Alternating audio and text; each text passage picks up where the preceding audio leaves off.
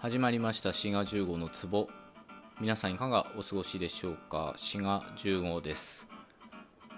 これ聞いていらっしゃる方で中国語を勉強したことがあるあるいは勉強してる話せるっていう方いらっしゃいますかね？多分いらっしゃると思うんですけどまあ、大学で勉強する機会があったりとかあるいはお仕事の関係でやってるとかあるいは完全に趣味でねその中国の歴史とかが好きでやってる方とかね、まあ、いろんな方がいらっしゃると思うんですけど英語と中国語って似てるって時々言われるんですよね。例えば英語で I love you っていうところを中国語だと我愛你と言うんですよね。でこれ全く語順が一緒なんですよね。私愛するあなたっていうこういう語順になってると。で今日のトークはですね言語が似てるっていうのはどういうことか？っていうお話をしようと思います、まあ、言語が似てるっていろんな理由があるんですよね。例えば英語とドイツ語っていうのもまあ非常に似てるんですよね。でこれが似てるっていうのは系統関係によって説明できるんですね。つまり共通の祖先から枝分かれして発展していった発達していった言語だから英語とドイツ語は似てると。こういうことなんですね。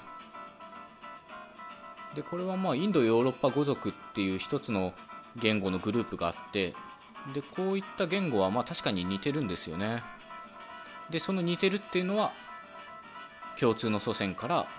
まあ、共通の祖先に遡れるから似てるということです。でこのインドヨーロッパ語族の話は過去のトークでやってるので、まあ、リンクを貼っておこうと思います。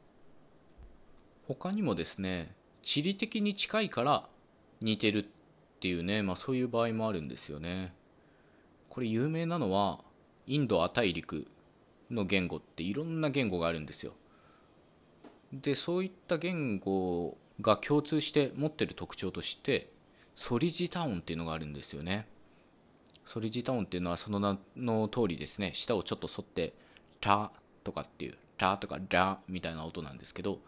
こういった音を持ってるっていうのはこれ系統関係ではないんですよね。系統関係はもう全くバラバラでも同じインド亜大陸の言語は地理的に近いからっていう理由で、まあ、そういった特徴を持ってるということなんですね。まあ他にも理由はありますよね。借用っていうのがありますからまあもっと平たく言うと日本語の漢語ですよね。漢語っていうのは中国からま輸入してきた借用してきた言葉なので、まあ、そこだけ見ると確かに似てるんですけど、まあ、これは系統とか全く関係ないんですよね。中国語と日本語は同じ共通の祖先から枝分かれした言語というわけではありません。で話は英語と中国語に戻りましてこの I love you と w I にが似てるっていうのはまずこちらもですね系統関係は全く関係ありません。共通の祖先の言語から英語が発展して中国語が発展してというわけではないんですね。で当然地理的に近いからっていう理由でもありませんね。じゃあこの英語と中国語が似てるっていうのは何なのかっていうとこれは類型論的に似てるとか構造的に似てるとかまあそういう言われ方をするものです。どういうことかっていうことですよね、まあ、めちゃくちゃ分かりやすく言うと語順が似てると。それだけのことなんですけど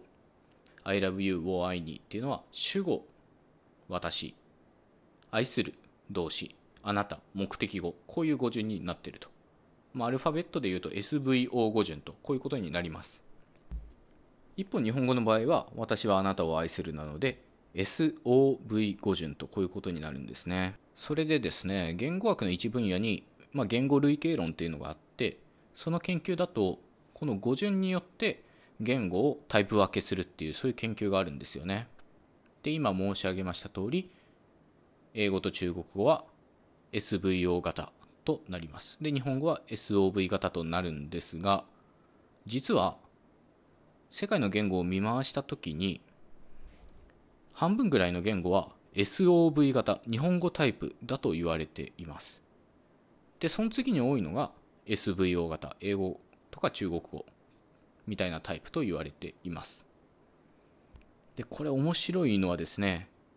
主語と動詞と目的語 SVO の順番っていうことなので3の会場で全部で6パターンあるっていうことなんですけどほとんどの言語は日本語みたいな SOV か中国語英語みたいな SVO であると言われています。でその次に見られるのはまあ VSO とか VOS みたいな動詞から始まるっていうのはまあ多少見られると。でめちゃくちゃ少ないのは目的語から始まる OVS とか OSV そういった語順の言語は非常にレアであると。こういうことなんですよね。面白いですよね。こう6等分きれいになるわけではないんですね。話者っていう点で言うと確かに英語と中国語は多いんですけど、まあ、実は語順で言うとね SOV 型が一番マジョリティ日本語みたいなタイプが一番観察されます。なのでこの語順が同じという点で英語と中国語は似てるんですがさらに面白いのはですねこの動詞と目的語の順番が決まると他の要素の順番もある程度予想できるっていうことなんですよね。つまり日本語みたいな OV 型の言語と英語中国語みたいな VO 型の言語この2つのパターンがあって。でそれぞれ他の語順も想定できるっていうことなんですけど例えば日本語みたいな OV 型の言語だと高知詞っていうのをよく使う傾向にあります。まあ日本語だとがとかおとかにとかでとかこういったものですね。でこれはいろんな言語に当てはまるんですよね。韓国朝鮮語トルコ語モンゴル語とかいった言語も OV 言語で、まあ、高知詞をよく使うと。他方ですね英語みたいな VO 言語だと前置詞っていうのをよく使う傾向にあるんですよね。in とかあったとか to とかこういったものですね。なのでちょうどねこの OV 型言語と VO 型言語で鏡写しみたいになってるんですよね。他にもですね例えば関係説。つまり私が買った本みたいなものだと VO 型じゃないや。OV 型言語だと日本語みたいな。私が買った本。で私が買ったっていうのが本っていうのを就職しているので関係説名詞っていうこういう順番なんですよね。で英語はこれと逆になるんですよね、まあ、英語というか VO 型言語ですね。A book that I bought とかですよね。ただこの一般化は中国語には当てはまらないんですよね。中国語中国語って英語と同じ VO 型ですけど関係説は日本語と同じ順番なんですよ。なのでねこれね全部が全部当てはまるわけじゃないんですけど傾向としてあるということです。で他にもねいろいろあるんですよね。OV 型言語は動詞助動詞の順番。例えば食べ始めるとかですかね。なのに対し VO 型の言語は助動詞動詞の順番まあ、can とかそういうのですかね。とか、まあ、他にもいろいろあるんですけど、まあ、なかなか面白いですよね。その、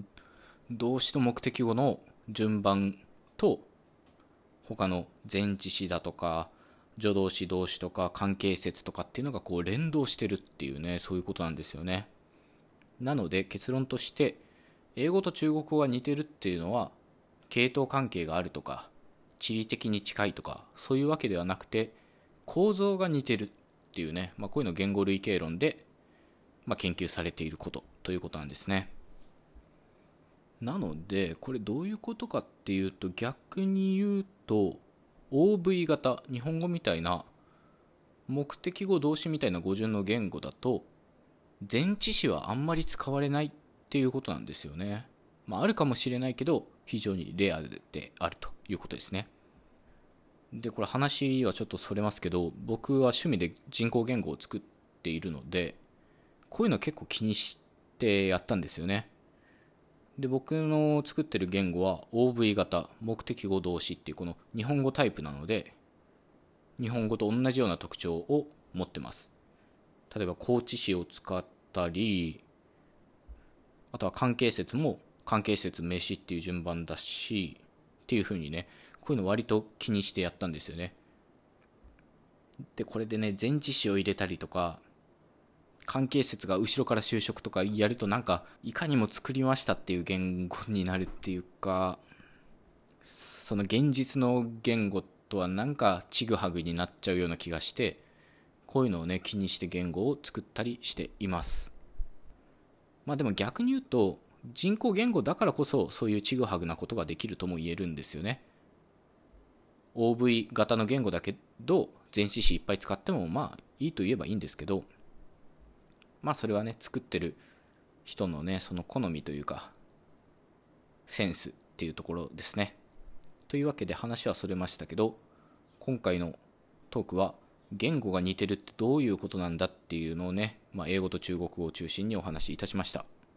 というわけで今回はここまでということでよろしかったら番組フォローお願いいたします。ではお聴きいただいてありがとうございました。ではまた次回。ごきげんよう。